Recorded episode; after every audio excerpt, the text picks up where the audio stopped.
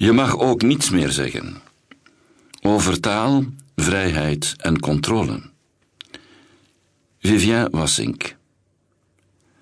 De taalverandering kan eng zijn, erkent Vivien Wassink, taalkundige en auteur van Dat mag je ook al niet meer zeggen. Ze geeft taalgebruikers het gevoel de controle te verliezen over iets wat lange tijd als een comfortabele broek zat. Nochtans vragen inclusieve suggesties geen censuur, stelt ze, maar net een uitbreiding van onze taal. Een jongetje twittert blij dat hij een heel goede score had voor een belangrijke toets. Sterker nog, hij was zelfs de enigste met nul fout. Allerlei tweeps feliciteren hem onmiddellijk, maar wijzen hem er ook schamper op dat hij vast de enige bedoelde. Als er iemand een fout maakt, springt de taalpolitie daar vaak direct gretig bovenop. Het Nederlands wordt nu eenmaal graag met een rode pen in de hand gecontroleerd. In 2021 werd een bekende Nederlandse grammatica, de ANS, geüpdate. Diverse media kondigden daarna met veel bombardie aan dat het volgens de ANS voortaan ook goed is om, naast groter dan, groter als te gebruiken. Er stond niet eens in de nieuwe ANS dat groter als ook mocht. Er stond alleen in dat het niet gek is dat je het in het dagelijks leven wel eens voorbij hoort komen. De update van ANS beloofde feitelijk geen vernieuwing. Maar toch stonden heel wat taalgebruikers gelijk op hun achterste poten. De als-gate was een feit. Toen ik in een lezing een aantal dingen zijn belangrijk zei, kwam er na afloop een glunderende man op me af. Juffrouw, toch, weet u wel dat het een aantal dingen is, moet zijn? Mensplinde hij. Maar dat meervoud bij een aantal, dat is nou juist wel iets wat inmiddels goed is. Verandering is eng. Een taalverandering is dat ook. Taalgebruikers zijn bang de controle te verliezen. Wat zij geleerd hebben, die regels die ze ooit op school kregen, dat is toch hoe het zit en hoort. Behalve over goed en fout, gaat het in taal vaak over wat je mag en wat je niet meer mag. Woorden die je al heel lang gebruikt, mag je ineens niet meer zeggen, terwijl die woorden voor jou heel gewoon zijn. Taal moet tegenwoordig inclusief zijn, maar dat zou te ver doorslaan. Veel mensen voelen zich niet meer vrij om te zeggen wat ze willen. Inclusief taalgebruik is taal die niemand uitsluit en die ervoor moet zorgen dat iedereen zich vertegenwoordigd voelt en dus ook genoemd wordt. Beste reizigers, omroep in de trein is inclusiever dan beste dames en heren, omdat je daarmee ook mensen aanspreekt die niet passen binnen de tweedeling man-vrouw. Bij beste bewoners en beste aanwezigen doe je net zoiets. Je benoemt mensen door in te gaan op wat hen op dat moment als groep bindt. Ze zijn bijvoorbeeld allemaal aan het reizen of een huis aan het bewonen. Ook meisjesnaam op formulier vervangen door geboortenaam is inclusief. Je denkt zo niet meer default aan een huwelijk tussen man en vrouw.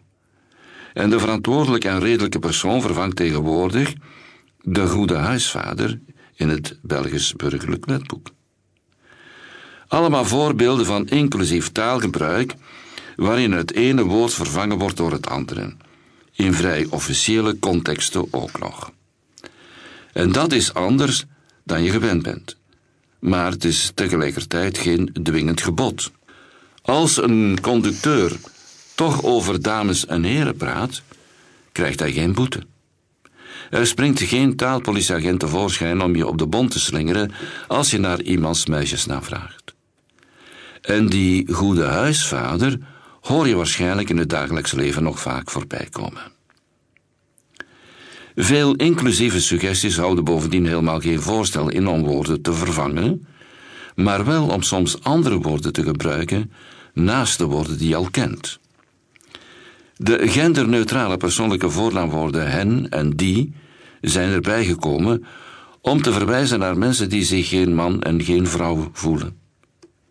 Maar je mag nog steeds zeggen dat je je mannelijk voelt, dat je een vrouw bent, en praten over zijn spullen en haar boeken, en hij en zij gebruiken. Je gebruikt alleen af en toe ook hen en die en hun en diens als de situatie erom vraagt. De zwangere vrouw bestaat gewoon nog en mag nog benoemd worden. Alleen duikt er soms ook een zwangere man op. En mens met een baarmoeder is geen vervanging van vrouw met een baarmoeder. Ook alleen een alternatief dat je desgewenst kunt gebruiken.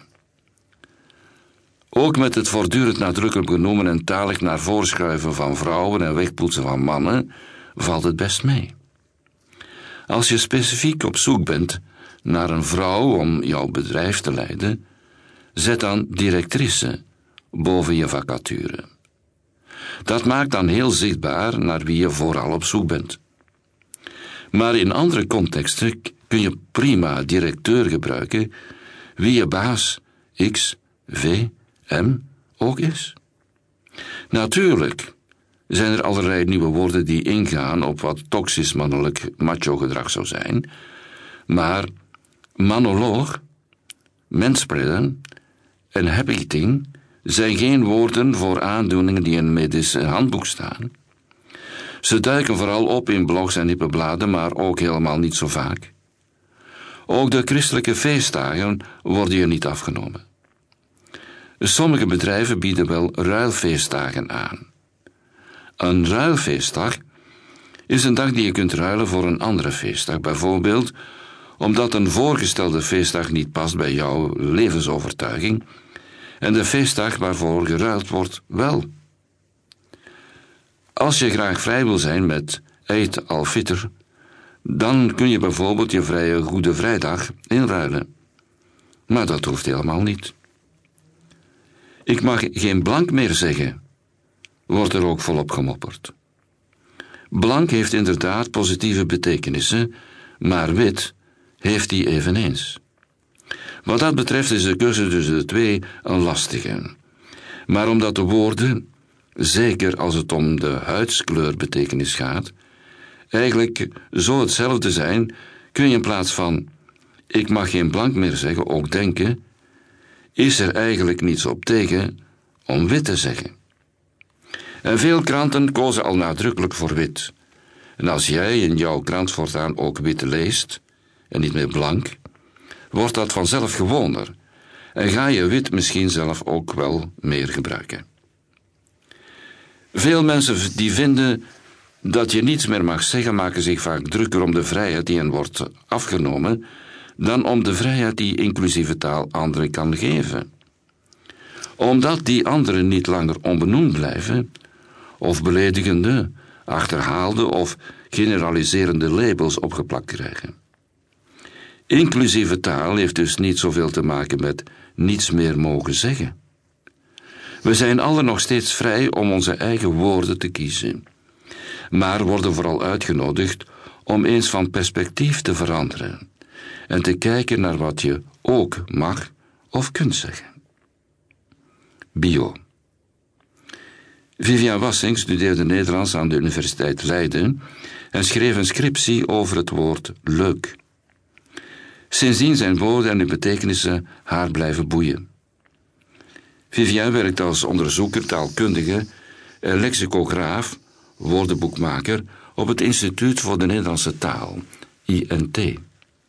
En verder vertelt en schrijft ze graag over nieuwe woorden, jongere taal en hip-hoptaal en inclusieve taal.